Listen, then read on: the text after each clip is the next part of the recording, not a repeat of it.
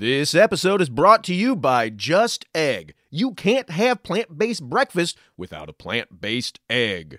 You can get started with a free sample. Just head to ju.st/hrn. This week on Meat and Three, we continue our series on global food trade. We've covered sugar and spice. Next up, bites. Iran has been subjected to the far and away the most severe, stringent, painful sanctions regime that has been inflicted on a country in peacetime ever. Servers would come around with little carts or trays carrying these things, and they would cry out what they were providing. So you get Hagal Siumai. So my young son, when he was 3 or 4 years old, referred to dim sum places as screaming places. Tune in to Meat and Three, available wherever you get your podcasts. Hello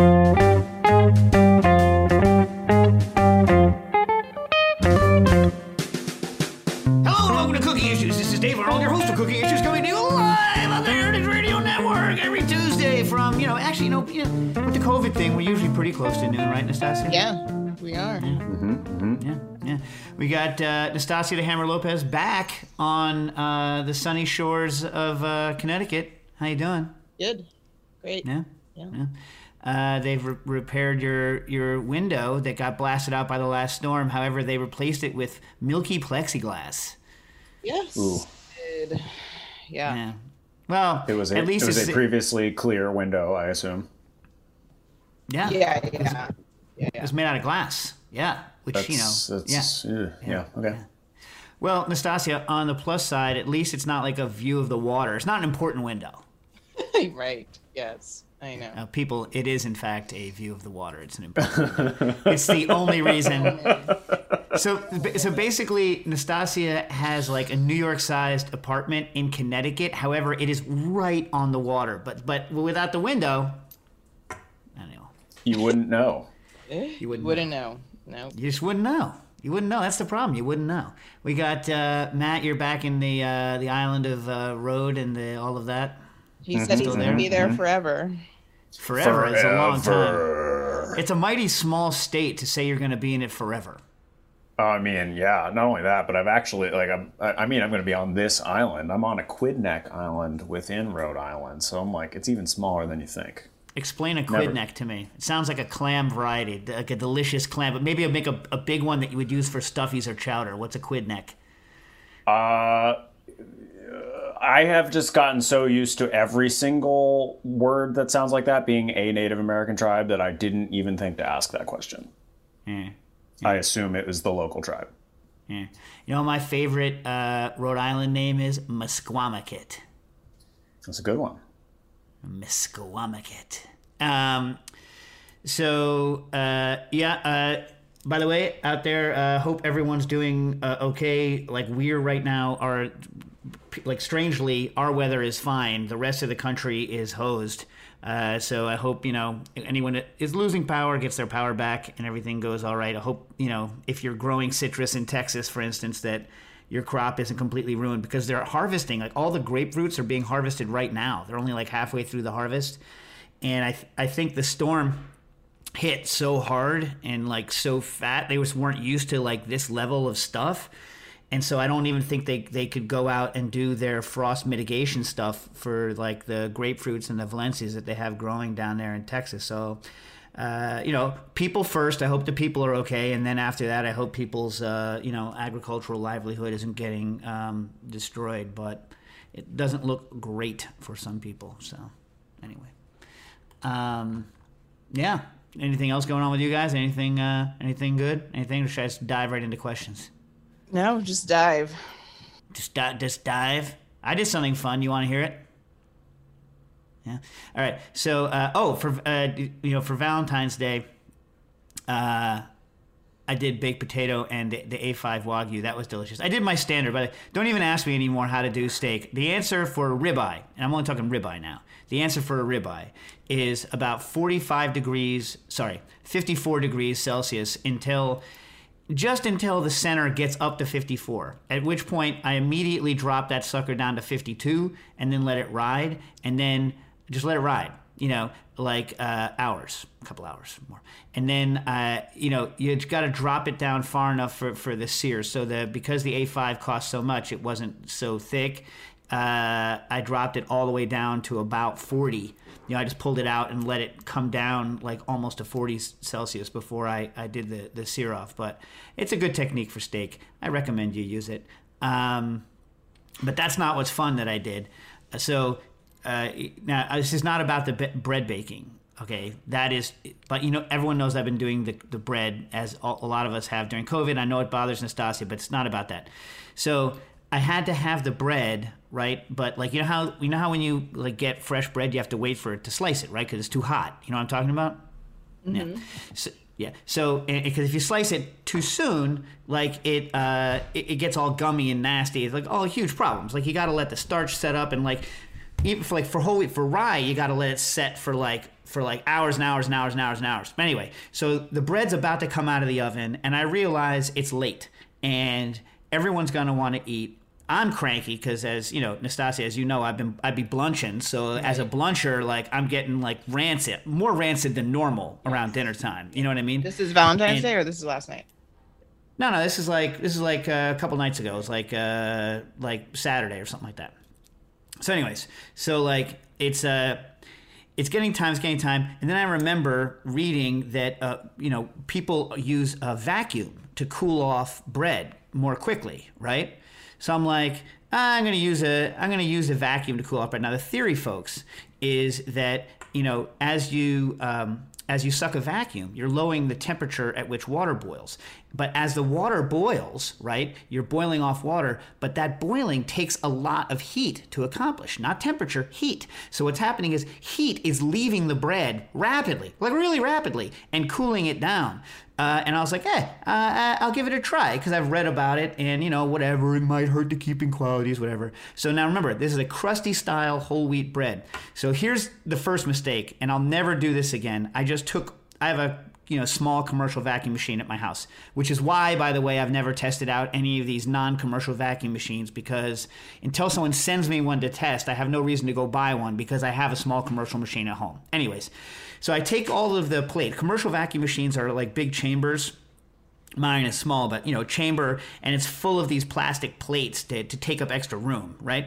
So I pulled all the plates out. I opened the oven door, literally opened the oven door, took the bread directly out of the oven, and blap, put it right into the vacuum machine and closed the lid.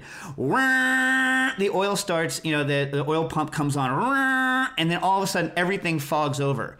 So all of a sudden I start seeing all of these specks and dots. I'm like, what's going on? Like something awful is happening. You know, in those horror movies when they're inside that room and the fog sprays all over everything, and then you kind of just see the handprint hit the window and wipe down, and you know something terrible is going on?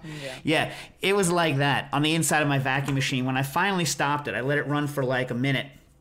I finally, I opened it. The entire... Half bread, half fly. Well, no, here's the thing. Well, yeah, I wish. That would have been amazing. So the good news is, the bad news is, like, my oil was completely contaminated. The inside of my machine was completely coated in a fine, moist powder of sesame seeds and wheat bran, and it was a complete and utter vacuum machine disaster. So if I'm going to do this again, I need to figure out a way to have that not happen to my vacuum machine.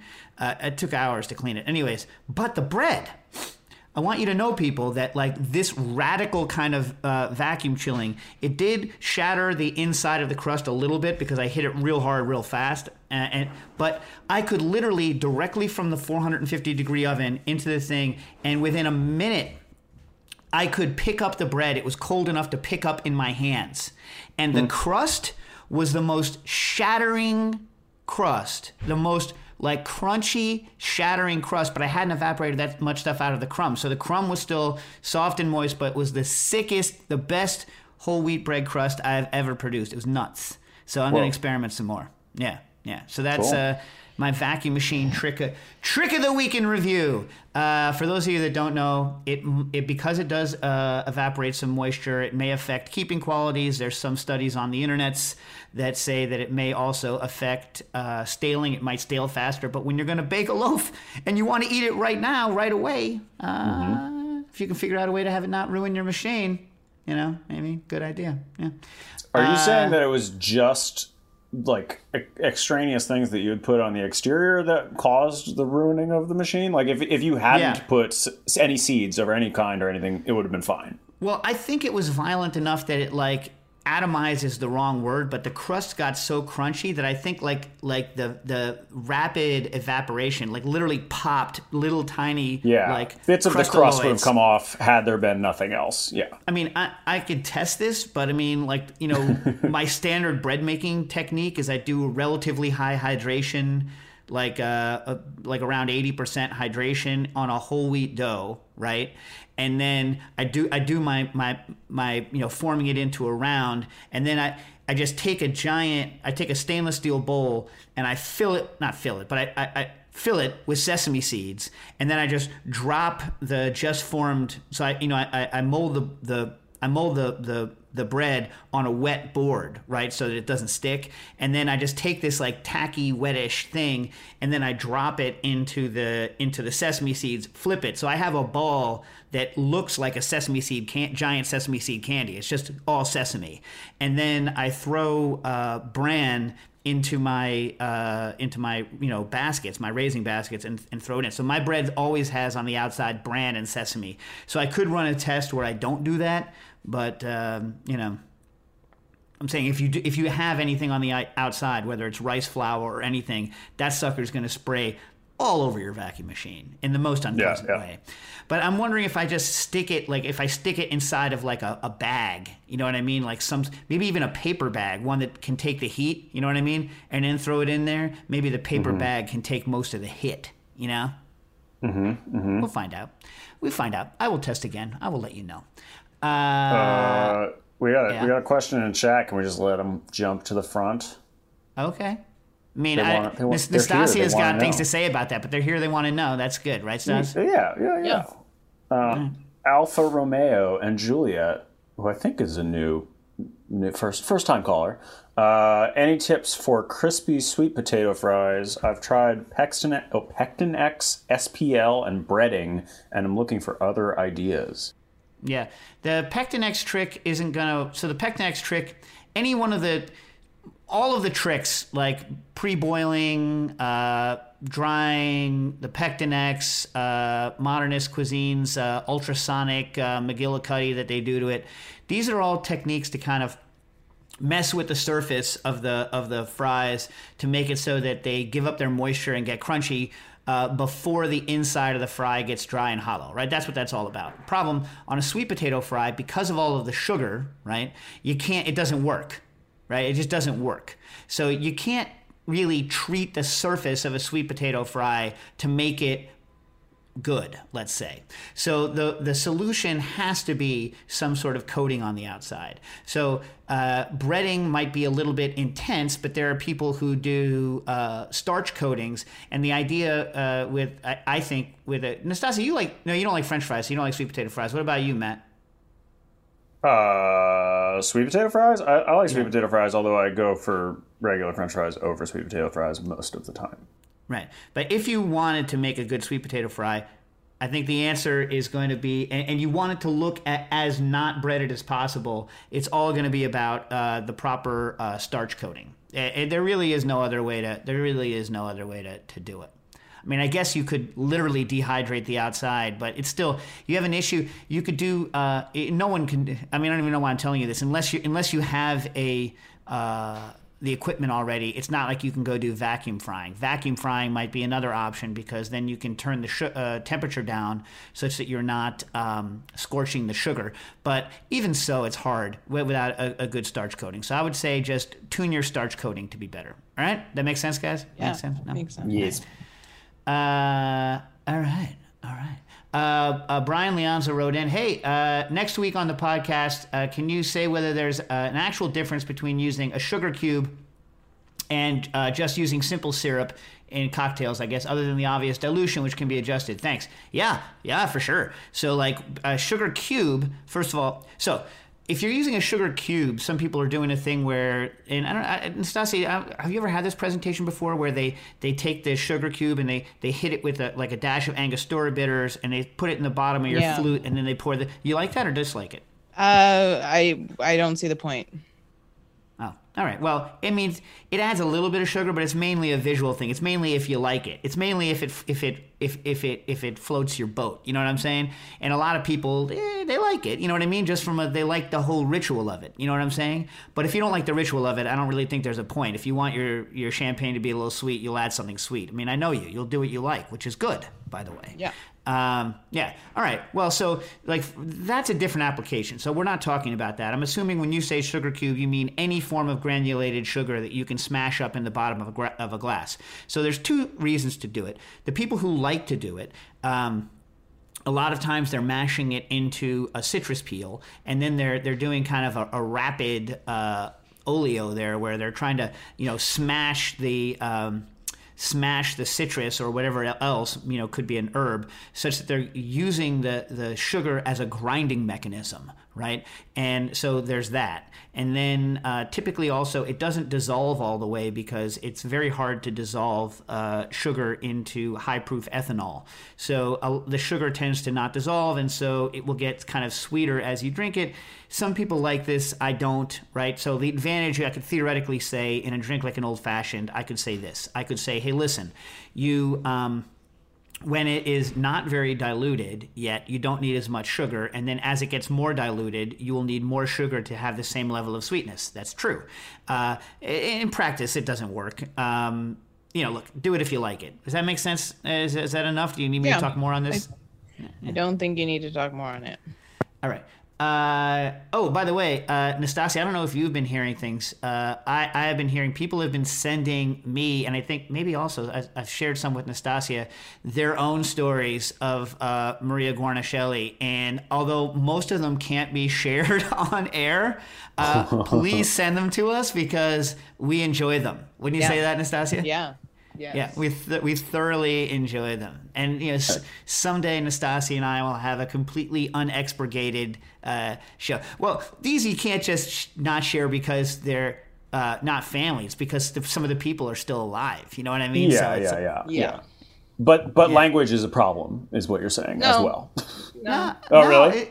Look, Maria did curse. It's not that she didn't curse, but it's just that like when she wanted to be rough on someone, she didn't need to use curse words to do it. Mm-hmm. Yeah. Let's just put it that way. Yeah. Yeah. Yeah. Anyway, I thoroughly enjoy these stories that people are sending me, and I think Nastassia does as well. So please continue to send them to me or to Nastassia. We do, we do talk to each other regularly, so you can just send it to one of us, right, Nastassia? That is true. Yeah. I couldn't. The revelation last week that you had called up to talk about the a charcuterie book. And gotten the receiving end of that It made everything make sense. Well, maybe, in retrospect, maybe that's why I was so scared of her the whole time. You know what I mean? Yeah, sounds like it. I don't know. Man, we could have gone on and on. It was a good group of people last week. Mm-hmm. Anyways. Yeah, that was great. And amazing to have Alex on the whole time. We didn't even know. Nastassia and I didn't even know if we were going to. Oh, by the way, John's not here. John is still with us, people. We're not excluding John from the podcast today. He is on grand jury duty. Yeah. That's why he's not here. He's on grand jury duty. We can only assume he's listening on one earbud and ignoring whatever evidence is being presented to him. P.S. Could be an interesting case, or what a case is, because my man's going to go to the Southern District of New York. So look, you're thinking like mob things. What do you got there? Southern District. Oh, they've. Oh, yeah. Anyway, I like how your Rhode Island mind goes directly to mob. But anyway, Nastassia and I didn't think we were going to get Alex on at all. So to have her the whole time was kind of amazing, I thought. Yeah, anyway. She's great. Mm-hmm. Yeah. All right. So strange bird Indy wrote in about, I think strange bird is the one who wrote in about the eggs. Remember the eggs, and we all tested it and none of it works. Yeah, the British thing. Yeah, the TikTok thing. Yeah. Oh, it just goes to show people, just because somebody did it on TikTok does not mean that it's good. By the way, John sent me, so like every once in a while, John sends me stuff. He's like, hey, old man, this is what's trending on the idiot machine today. So I'm like, okay. So have we spoken about this, the folded tortilla machine thing? The folded tortilla thing that people are doing? No. No. I don't really understand. I saw it and I hated it so much that I completely erased it from my mind. But what people are doing now to get their like 8 million views is they're doing like a folded wrap, right? So it's not like they're cooking the tortilla properly, flour tortilla, of course, but they're putting like the different flavors in between different pockets of the tortilla and folding it so that like, you know, like this ingredient will be separated by this other ingredient by a fold of the tortilla, right? And then it all ends up in some sort of vaguely cone-shaped monstrosity. You with me mentally? Yes. Yeah. So I want someone out there who can hear the sound of our voices to tell me why on God's earth you would ever want this to happen. Why would I want more crappy, gummy, improperly cooked, improperly reheated tortilla in between every different ingredient that I want? Like, why would you ever want this to happen? Why would you watch somebody doing a video of this? Why would you encourage them? That's all I want to say about that. I just don't understand why anyone would want to do this. And then it's one of those situations where I saw it once and I was like, these people are actively hurting food. And you should not encourage people who are actively hurting food. You shouldn't do it, I don't think. All right, so back to actively hurting food. The TikTok, the British TikTok, they weren't actively hurting food. They were just lying about food. Yeah. They're just showing you, did you know you can't trust everything you see on the internet, even if there's a video? Did you know that? Well, I don't think TikTok's like I don't know, YouTube, or it's for really young people. Well, like, what do you consider really young? My kids watch it. That's what I'm saying. Oh, it's like teenagers, yeah. Not like 5-year-olds. No. It's not like it's not like Teletubbies, right? Or Booba. Do you remember Booba? Kind of. Oh. Booba. Remember that? And they would like boo-doo-doo-doo, and then they fart. You don't remember this? Uh-uh. No. All right. We had these like, it's one of these things that was invented for the toy, I'm pretty sure. Like it's nonverbal. So like you know, when in between when Booker was born and Dax was born, like they started having a lot of kids programming that was nonverbal come on, where it's like this nonverbal learning stuff, and the Booba thing was one of those. It was also, I think, flash animation stuff. So it's like you just have colors and things saying Booba and like fart noises, and I don't know. The kids loved it anyway. It's a human torture. These noise toys are for any of you that are going to go to a baby shower anytime from now till you're going to be dead, the rest of your life, and you don't like the parents, give them noise toys.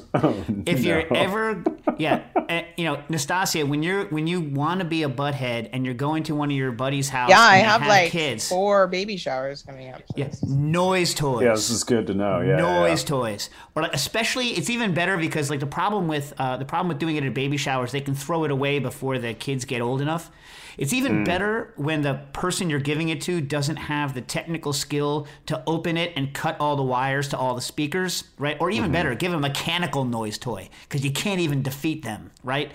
But like the best is to go to someone's house that has like a 5-year-old to like a 7-year-old and just give them the loudest, most obnoxious and yet addictive toy that you can. Give it to them about 20 minutes before you leave so you can have the satisfaction of seeing the look on the parent's face, and then hightail it out of that place before the noise drives you nuts. This is your forever now. Bye. Yeah, goodbye. Because then, like, what are you going to do? What is the parent going to do? Throw it away? Make the kid, bend the kid like a pretzel by throwing it away? What are they going to do? Yeah. Answers. I was thinking it was a good one for the first baby shower because it decreases the chance that you get invited to future baby showers if they have more kids. But I see how you need the child there to make sure it stays in the house. Yeah, yeah. I'll tell you it's another thing. When I was a boy, men didn't get invited to baby showers, and we were lucky. You know what I mean? Because they are kind of a nightmare, right, Stas? Baby shower nightmare. Yeah, I guess so. Yeah, yeah. What's the noise toy equivalent of a wedding for a wedding gift? Oh. If you don't like the bride and groom, what are you supposed to give them? Oh, you give them nothing because you have a year, and then you just let the year pass and then have it fester forever. Yeah. You do that for everyone, though, Dave. That's not true. Now you're just being mean. Now you're just being hurtful, Nastassia. Am I wrong? We've never been to a wedding together. When was the last time we were at a wedding together? I mean, I can count it on zero fingers. We were almost going to go to... Whose were we going to go to? We went to Ariel's wedding. Oh, yeah, but we were going to go to one together. I can't remember. Oh, Andy Ricker. Oh, yeah. Yeah, but we couldn't go to Thailand. I forget why. Right. I wish. Right. I've never been to Thailand. Oh, man. You needed to get home. I currently have a package in Thailand that has been sitting at customs for a month. What is it? It's an oil tester. It's a nightmare. It's a freaking nightmare. But like, it's a $500 thing, and I got it for $250 because someone was selling it in Thailand, right? And the guy didn't have any reviews, right? So I took a chance because PayPal is, you know, PayPal guarantees that you're going to get the thing. And we don't really have them here in the U.S. very much. They're hard to get in the U.S., these oil testers, because in some other countries, you're legally obliged to test your oil to make sure that it doesn't have too many polymerized, polar compounds in it. We're not, and so we don't, right? So they're hard to get here for a reasonable amount of money, but... I don't know. It's just been stuck in Thai customs for freaking a month, dude. And he keeps on swearing. One of our fans would love to pick it up for you, no? Well, I don't want it picked up. I want it in the United States. That's what I'm saying. To make it through customs. I'm sure there's someone who can pull some strings. Who could smuggle it. Who can smuggle it. Well, the first time, the person who sent it left the battery in it, and the people at customs were like, yo, this was the first 3 weeks. Yo, you can't ship batteries. So then they took the battery out and they shipped it back, but that was like only like a week before the New Year, right? So I was like, crap, if it doesn't make it through customs before Lunar New Year, I'm hosed, right? And then I was like, maybe I looked it up, and like Thailand only just this year officially made Lunar New Year a national holiday, like, right? So I figured, maybe I'm okay. They're only going to take maybe the Friday off. So then I sent an email like yesterday, because they definitely don't celebrate any President's Day, and I was like, hey, just asking, I see that it's stuck again, and the guy wrote me back like within 10 seconds. He's like, little thing called Lunar New Year. I was like, oh, you know what I mean? Over a month. Don't get us started on holiday, on like having to do business across countries with different holiday patterns, right, Nastassia? Yes, because it is not a topic that we should start down the road of. We should not discussing. We should not. Just Egg is now the fastest growing egg brand in the United States. Bring more plant-based consumers in your doors with easy-to-use Just Egg. You can get started with a free sample. Just head to ju.st/HRN. That's ju.st/HRN. Made from plants, Just Egg is a better egg for you and for the planet. It's healthier with no cholesterol and less saturated fat, and it's more sustainable. Just Egg uses less water and generates fewer carbon emissions. Most importantly, it's delicious. For our listeners who operate a food service establishment, you can get a sample for free. Head to ju.st/HRN. That's ju.st/HRN. Just Egg makes a delicious plant-based addition to any menu, It's available as a liquid scramble. Great for omelets, frittatas, stir-fries, and French toast.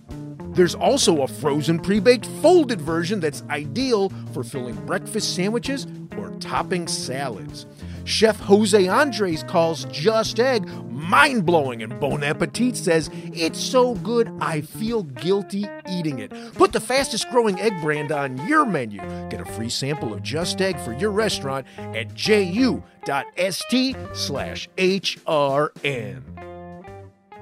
So back to Strange Bird Indy. Thanks for testing the myth and chatting about it. I knew it would be a myth. Although, Strange Bird, I think you should have tried it first and let us know you couldn't get it to work before we wasted 3 different eggs. I wasted 2, so that's 4 eggs wasted, although they are cheap. I have another. Can I use vacuum evaporation to reduce a liquid or a juice into a syrup at room temperature? What gear would I need? Yes. Okay. I feel like that didn't cover what gear at a minimum. Yeah, okay, so listen, as I was saying before, when you apply a vacuum on something, you lower the temperature at which it boils, and a good like oil-based refrigeration vacuum pump or a commercial vacuum machine or even a rotary evaporator vacuum pump, it can very easily get a pressure low enough to boil liquid at room temperature. The problems that you're going to have doing this is depends on, as you concentrate it, as it gets higher and higher sugar, it's going to be harder and harder to get the stuff out. You're going to need to be able to suck more and more of a vacuum. But even more importantly is you need to recondense all the liquid, because none of these vacuum machines are designed to suck all of that moisture out. So you're going to need some form of cold trap in between. So you're going to need some form of stirring. You're going to need some form of heating, because as you boil it with a vacuum, you're going to be lowering the temperature to the point where you could even freeze it if you went long enough. So you're going to need to heat it just to keep it at room temperature. Basically, you're going to need to build your own rotary evaporator. The answer is you're going to need to build your own rotary evaporator, right? And I've done it for cheap, but it's a real pain in the butt. You can do it with a stir plate, an Erlenmeyer flask, a cold trap, and a vacuum pump. But, it's more of like a, yay, I did it, not like a, I'm going to use this to make breakfast. You know what I mean? Yes. Mm-hmm. Yeah. And even though John's not here, Brian Shooter wrote in about John may not be able, for scheduling reasons, to do his maple syrup this year. But one of my old interns, friends from French Culinary Institute, moved back to Minnesota, Peter Schweigert, and he was at Marvel Bar, which I just heard from this contact, unfortunately closed before I could get to go to it, because I haven't been to Minnesota in many, many years. You ever go to Minnesota, guys? No. Met really? My wife in Minnesota. Really? Yes. Nice. Huh. Is she from Minnesota? She was living there at the time, but yeah, no Marvel Bar for me. Just the, what was that? The Eagles Club is where we went for our first date. Real good cocktails at the Eagles Club. You really? Or are you just saying that? They were quite cheap. Oh, all right. Well, what foodstuffs do you remember from Minnesota? Oh. Don't say wild rice. Do not say wild rice. Do not say wild rice. Give me something else. I won't. I was staying at my brother's house, so I don't remember what. Pasta? Probably. I have no idea. Oh, we didn't. I'm sure I just ate whatever the hell he had around. One of my mom's best friend's dad used to be the doctor for the Minnesota Vikings. So we went to Minnesota when I was a kid, and apparently it was a great time, but I was too young to remember. We did catch a boat ton of catfish that nobody wanted to eat, so we buried them in the garden as fertilizer. There endeth my memories of Minnesota. Mm. Wow. Yeah. Anyway, so Peter Schweigert goes to upper Minnesota and does maple syrup every year. So... maybe we'll try to contact him. We'll get Mindy has his contact, so we'll hook it up. And if we can get his advice in time for John, if we can get the scheduling to work, we'll have some Cooking Issues maple syrup. Although, you think John's going to share any with us, Nastassia, or is he going to keep it all for himself? I think he'll share. Don't you? Yeah. If you share the techniques that help him to increase both the quantity and quality of this maple syrup, he'll share with you. Can't have both. He might keep it to himself then. Yeah. It's real good. Yeah. So let me ask you people a question. I'm not going to say anything about this. I'm just going to ask you a question. Matt, I'll ask you, Matt, you're standing in for everyone now. And by the way, people, I want you to know, this is not the standard Dave or Nastassia versus Dave or Dave versus Nastassia situation. Nastassia and I are on the same side of this argument. We have other people we know who are not. Mm. All right? All right? I'm just letting you know that. So when you're choosing sides, don't try to choose me or Nastassia, because you have to, we're in complete alignment on this. I don't even know what you're asking. You're sending, now remember, it's COVID time, right? So a lot of people are sending care packages, and it's hard, right? Oh, God, we already got into this. Well, I'm not going to say what's in it. Someone sends a package. Someone sends a package, Matt, to you, right? For somebody else. Okay. Do you open it? They sent, no. Okay. Let's say there's a bunch of weed and mushrooms, and you know that they're in there. I wasn't going to go there, but wow, okay. There's a bunch of weed and mushrooms in there, and you know they're in there. Do you take some as a tax? Oh, yeah, maybe. That sounds like at that point. At that point, you're clearly transmitting to a friend or something. I'm like, why not? Let me add this. Since I didn't think we were going to go there, I thought we were going to keep it. Because, Dave, it changes the story every time when you tell a man of a certain age what is in the package. Mm-hmm. Wait, what do you mean certain age? Young people, old people, who likes it? What age kids, likes it? TikTok is the new weed for the kids. Yeah. Any man between the age of 18 and 50, I'd say. That's not a certain age. That's almost all ages. Yeah, certain age. Certain age. Over half their life. Yeah, if they're living, probably. Yeah, okay. Anyway, so but my point is that, okay, I think this changes it a little bit. It's being sent to a state where it's legal.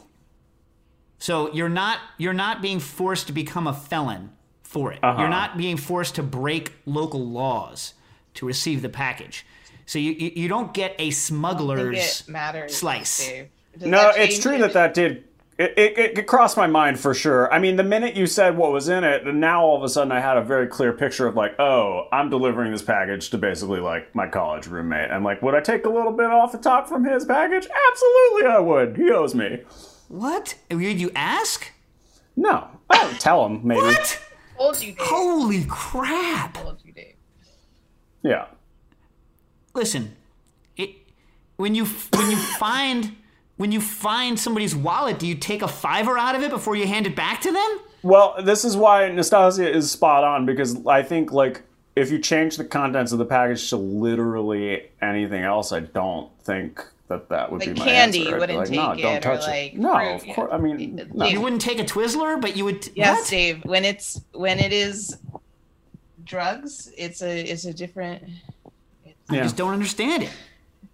The rules are clear. Also, wait, I thought you said that you guys were on the same side of this argument. We are. Yeah. We wouldn't touch it. Okay. But Nastassia's just understands that other people might. Yeah, okay, gotcha. Yeah.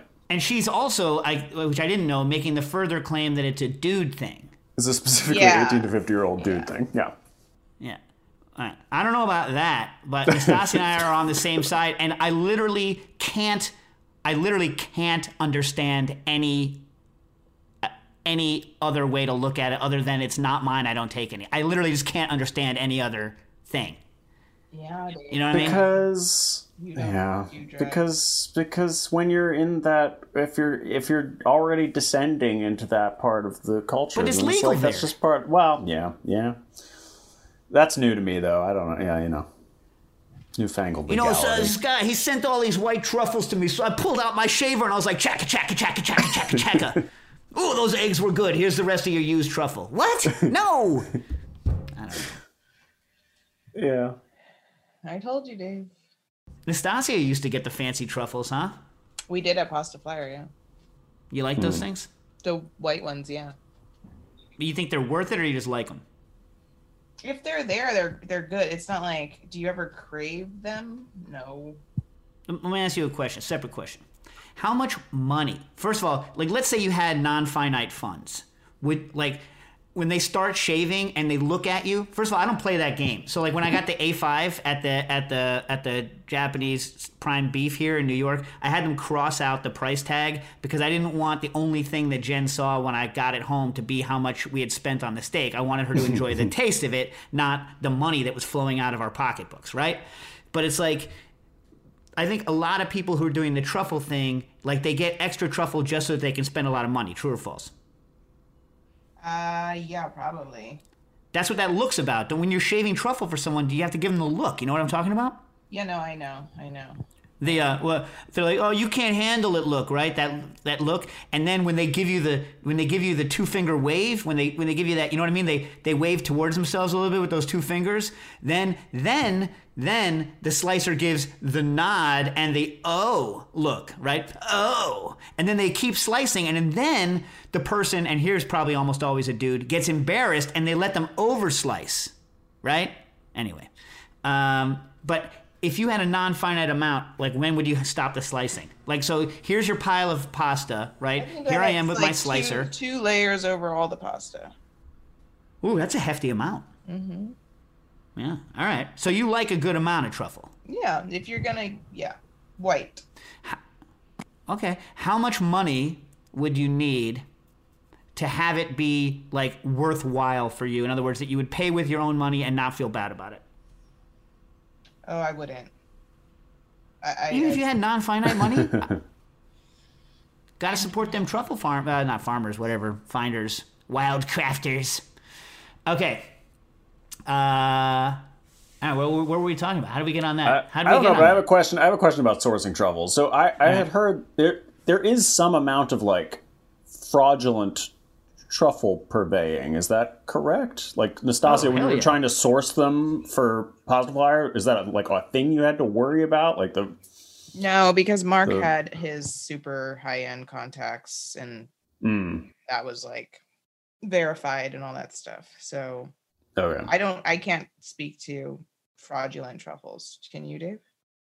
Well, I mean, I haven't personally bought, but if you're a jamoke, then the odds that you get taken are high. I'll tell you what. I was at an event. I think, Stas, you were there too, but I don't remember what the event was, right? And at the event, one of the things was a giant, like, white truffle. Like, one of those ones that looks like a human brain. It was totally effed up. And they were auctioning it, not effed up like crazy, right? It wasn't quite human brain size. Maybe, like, you know, monkey. Anyway, so, like, they're auctioning it off. Remember this, Nastassia? And like they brought it out and they were auctioning it off at this charity event.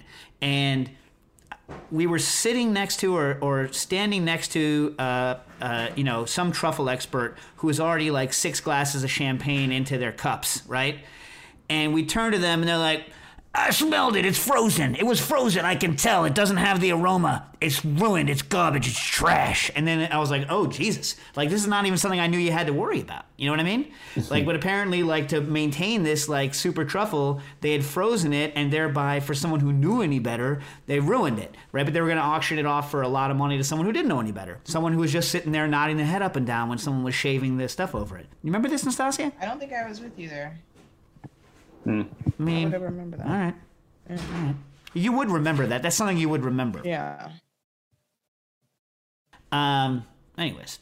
But so, yeah, there's a lot of fraud. I mean, obviously, everybody knows that truffle oil is 9 out of 10 times fraudulent, right? So yeah, real bad. All right. So Dave Jensen wrote it. Now, I have to say, people, I apologize slightly.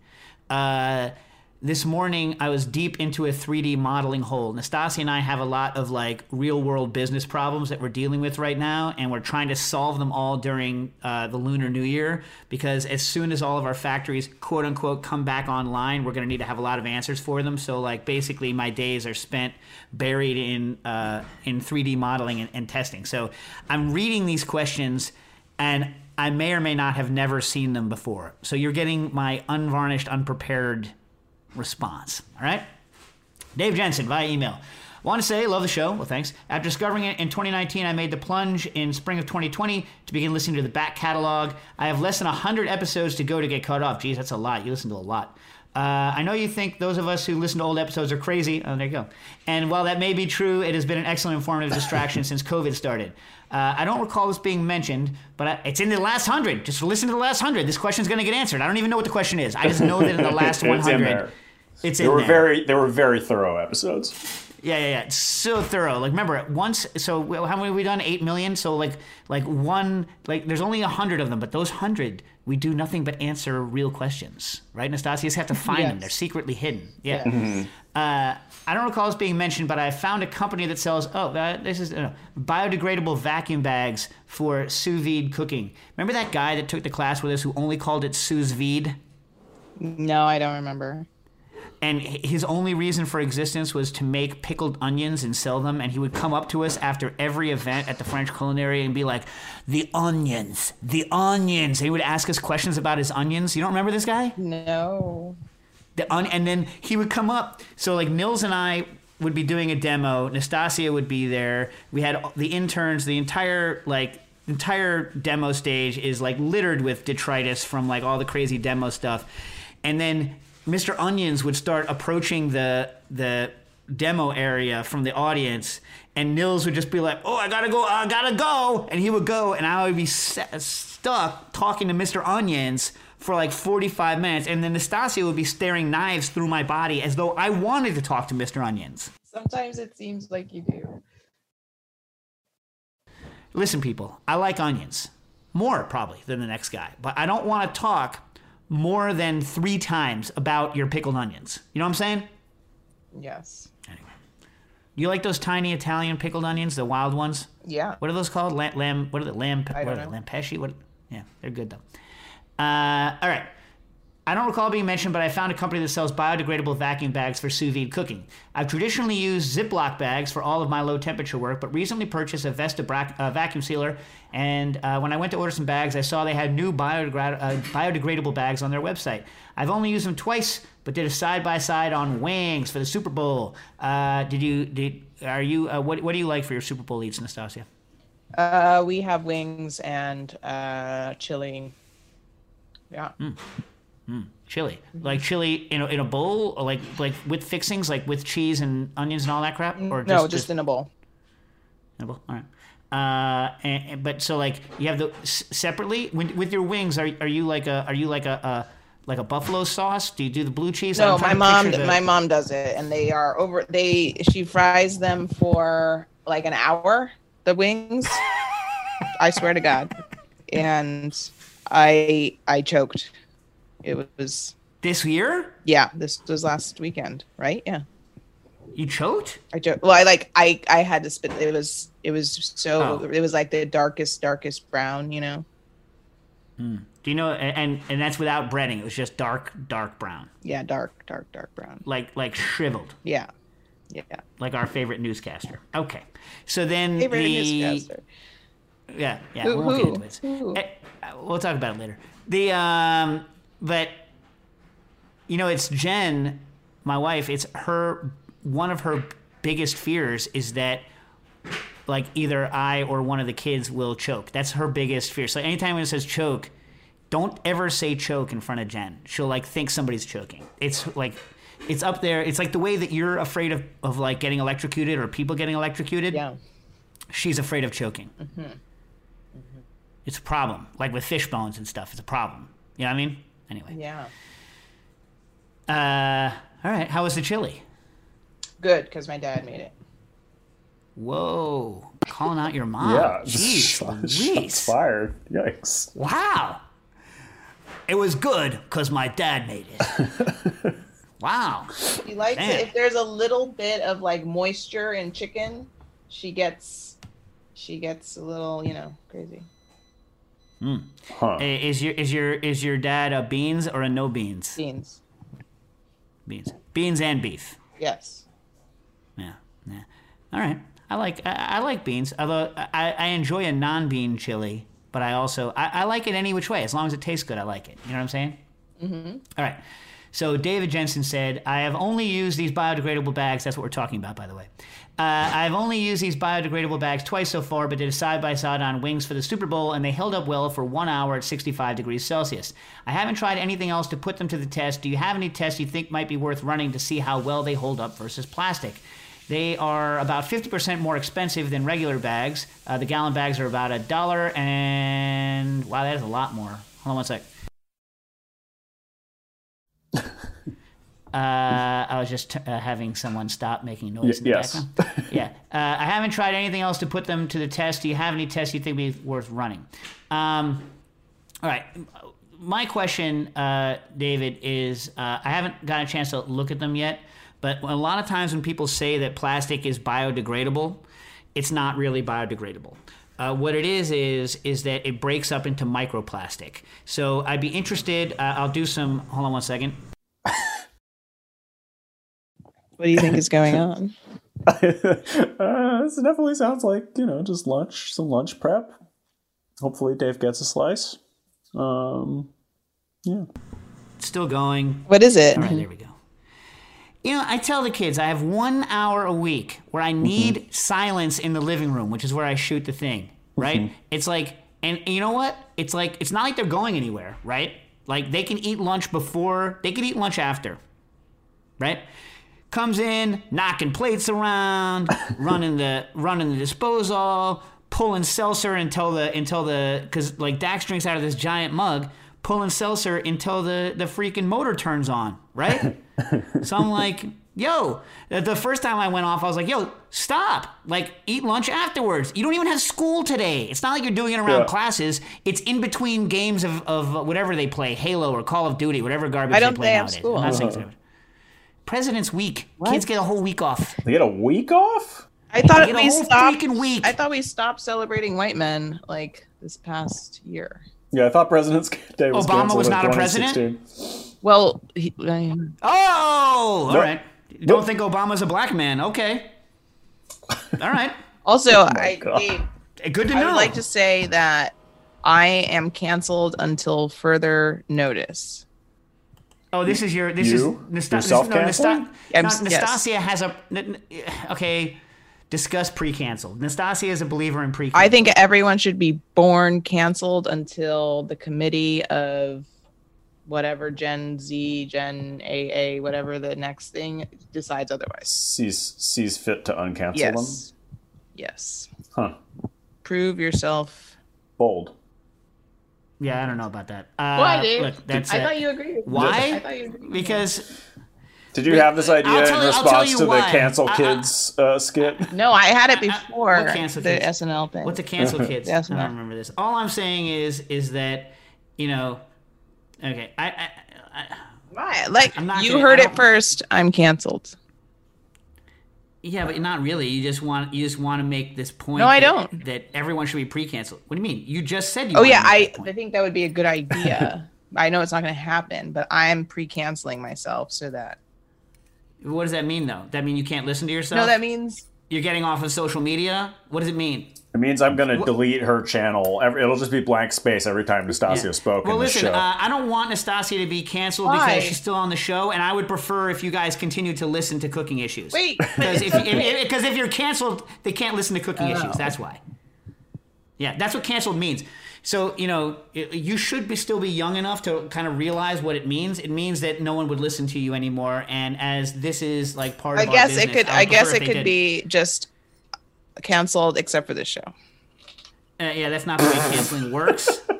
Yeah, that's not the way canceling works. I'm starting to get a sense when Nastassia was like, TikTok is for young people. I'm now getting it that like where Nastassia falls generationally. Like Nastassia, you're not on board with TikTok. Not 100% clear on the canceling. Yeah, but you're not old enough to be old yet, Nastassia. I know. Just keep it mellow for a couple more years, all right? You know, so it's like, jeez. Yeah. Lunacy. So most of these bags that say they're biodegradable, and I don't know this from cooking bags, I know it from dog poop bags. Most dog poop bags that say they are biodegradable aren't actually biodegradable. What happens is they break up into tiny pieces and then end up being tiny little pieces of polyethylene called microplastic that like litter the ground, and the ground actually becomes a certain percentage microplastic, which is not, I think, ideal. So most of the people I know that are doing work with real actual biodegradable plastics, one of the issues with them is that they tend to absorb moisture over time, because they're biodegradable, and so they tend to have a finite lifespan. And in fact, back when Nastassia and I thought we were going to maybe sell snack products, we had spoken to some people about some bioplastics used in bags, and they said that they only work if you have very good control over the manufacturing, and you get it straight from the manufacturer and don't let them absorb any moisture, otherwise they're a huge pain in the butt. So, and by absorb moisture, I mean not like disintegrate absorb moisture, I mean absorb small amounts of moisture in the way that, let's say, nylon might. Anyway, that's my take on it, but I will research those and see whether or not they are what I call feel-good biodegradable. I can't see it, so it's probably not in the earth still, versus actual biodegradable, like turns back into stuff that animals can use and turn into more animal parts. You know what I mean? Yes. Yeah. Mm-hmm. All right.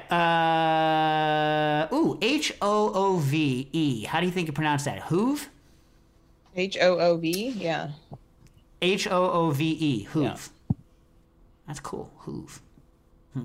Do you know what people don't say anymore? What? If I said Hoover, would you know what I meant?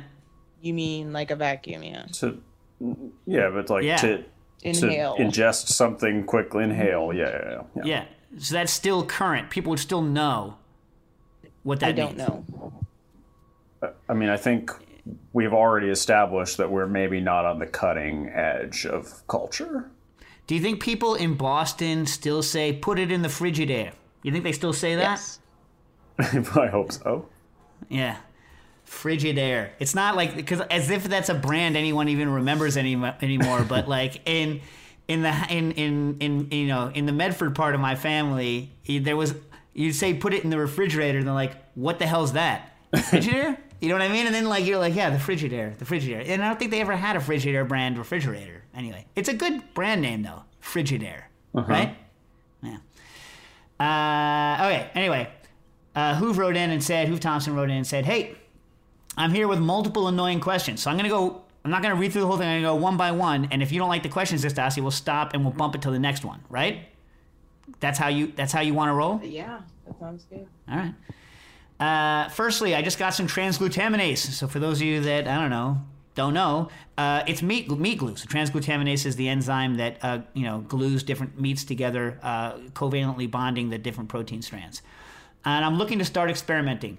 What I want to do is make steak with chicken skin glued on, sort of the first thing people do with meat glue. Well, I don't know if it's the first thing, but it's one of the first things you do with meat glue. It's delicious.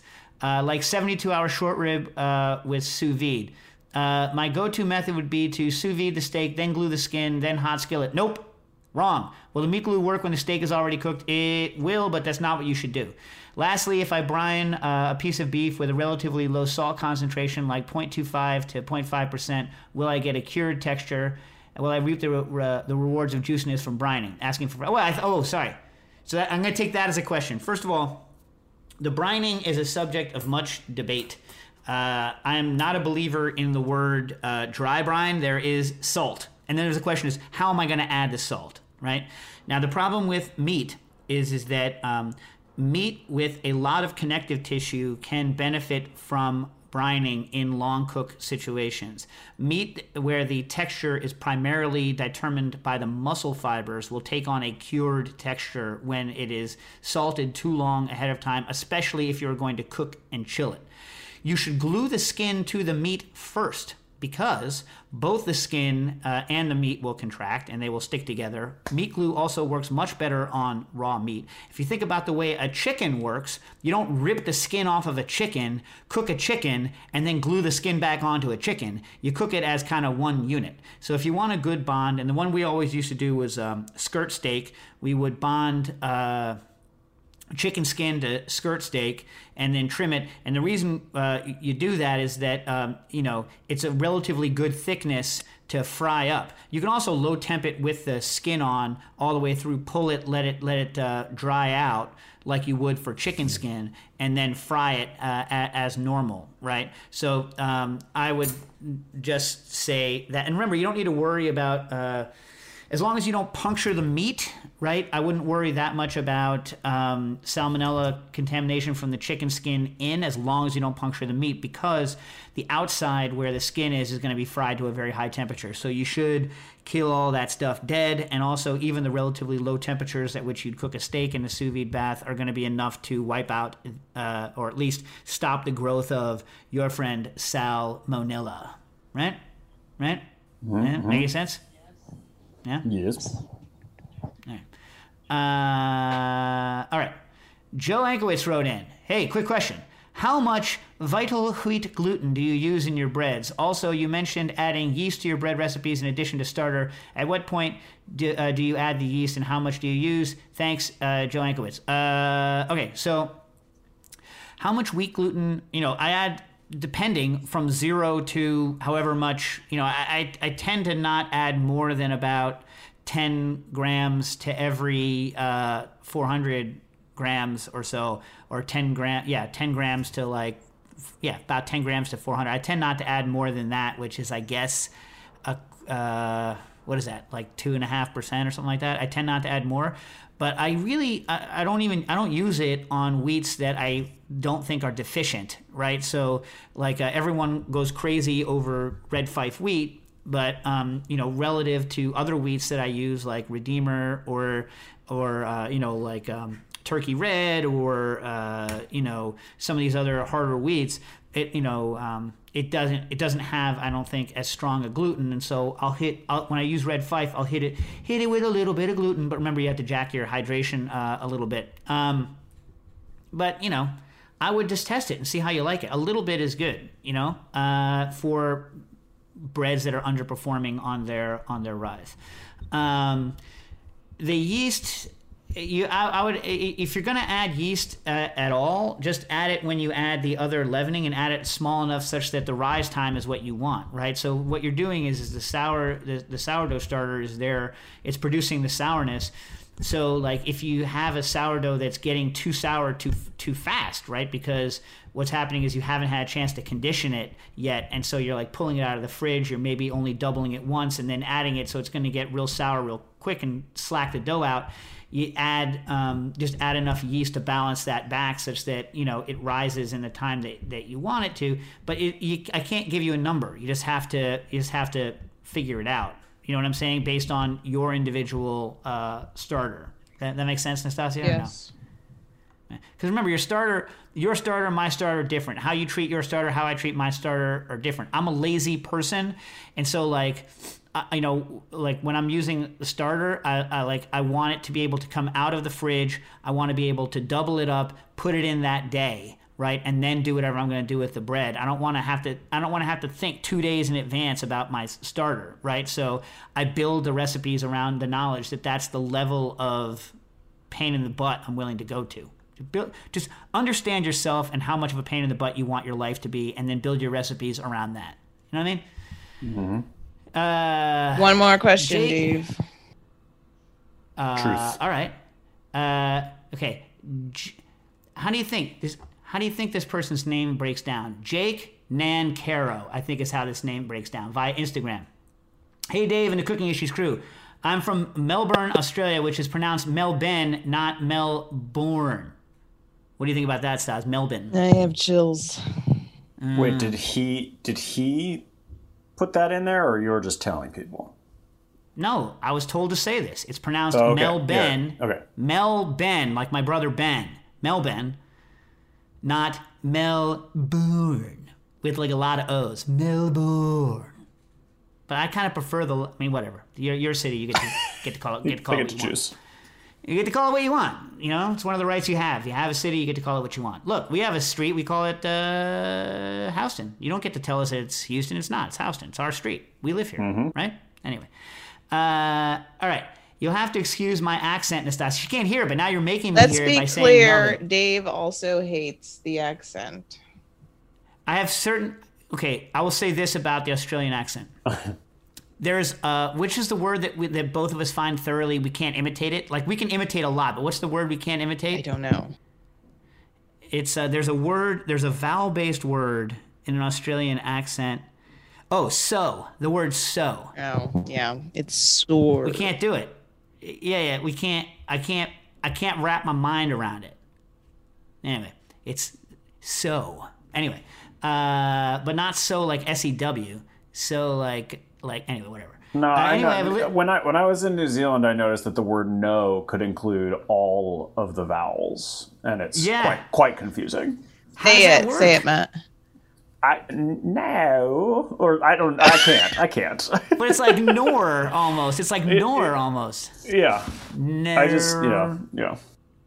Can't be imitated by a non-trained American, a non-voice acting trained American. Can't really, like, we kind of grew up imitating British people here in this country, but like we didn't grow up, at least my generation didn't grow up trying to imitate this particular like consonant plus the letter O from Australia. We can't do it. You know what I mean? And it's different from like the Canadian Suri and out. Like that we can do. You know what I mean? Badly, I'm sure, but we can wrap our minds around it. You know what I'm saying? Yeah. Okay. All right, so we're back to Melbourne. I've been listening to your pod for a couple of weeks now. I've been trying to listen to the whole backlog. I started listening backwards, but that was some weird Benjamin Button crap. Have we haven't read this question? Now I'm having a Benjamin Button moment and a Merlin moment. By the way, there's some sort of new Stonehenge thing out with Merlin. I got to look it up because you know I like Stonehenge. Do you know I like Stonehenge, Nastassia? I know you like Stonehenge. Do you remember this? What are the 2 days in the year where you can actually go on to Stonehenge with almost no rules? Solstice and solstice. Correct. Now, which one of those two solstices is crowded? The one that's the sunnier one. The warm one. Ding, ding, ding, ding, ding. So what I'm saying is, let's do the Cooking Issues winter solstice at Stonehenge. Yeah, we go hang out at Bath, have some delicious vegan cider, go freeze our butts off on the plane, and then be like, I'm in Stonehenge on the solstice, and we don't have to deal with all the people that can't handle the cold weather. You know what I mean? Sounds great. You know what I mean? None of those VW camper vans, they're too old and they're not maintained well enough. They can't drive in that colder weather. You don't need to worry about those people showing up. You know what I mean? Yeah. Anyways, I like Stonehenge. Anyways. Hearing about the things you talked about in reverse, we're talking about Benjamin Button again. So I'm tackling it year by year, starting at 2020 and going backwards. My question is about kitchen scales, and if you have any specific recommendations. I didn't talk about this already. I think I talked about this already. I feel like I talked about it. Listen, what I recommend, here's the problem. I've gone on eBay, and so there's a number of people on Amazon. And by the way, these are made in China, so it's even closer to Melbourne, right? And they're being shipped from China. So, like, if it's being shipped from China to the United States, they'll definitely full Melbourne you, right? You want to look at they have these ones now, 5 kilograms. 5 kilograms, get this, by the 0.01 grams. Now, are they accurate at 0.01 grams? No, but they are accurate to about 1/10 of a gram. But the problem if you buy them super cheap, so like you can get them for like $100 or $100 and something. From a legitimate company. Or you can go and get last year's model from the factory that made them, right, shipped directly to you. And the problem is that you could get a dud or you could get a great one. So I have a 30 kilogram kitchen scale that's by the 10th gram that is my day-to-day kitchen scale because I got really lucky. I also have a 5 kilogram by the 100th gram, and that sucker has, about a gram's drift as it heats up over the course of an hour. But I love this. I love a scale that plugs in because is there anything worse than you're trying to measure something and it's like, ooh, you know what I'm going to do right now? I'm going to save the battery because that's what's important. Not the measurement that you've been working on. It's the battery that's important, and it turns off your scale in the middle of a measurement. For any of you that ever had this happen again, I want you to go take your scale. I want you to hit it with a sledgehammer. I want you to throw it away and go get you a scale that can get plugged in, because guess what? All of the scales that plug in also take a battery.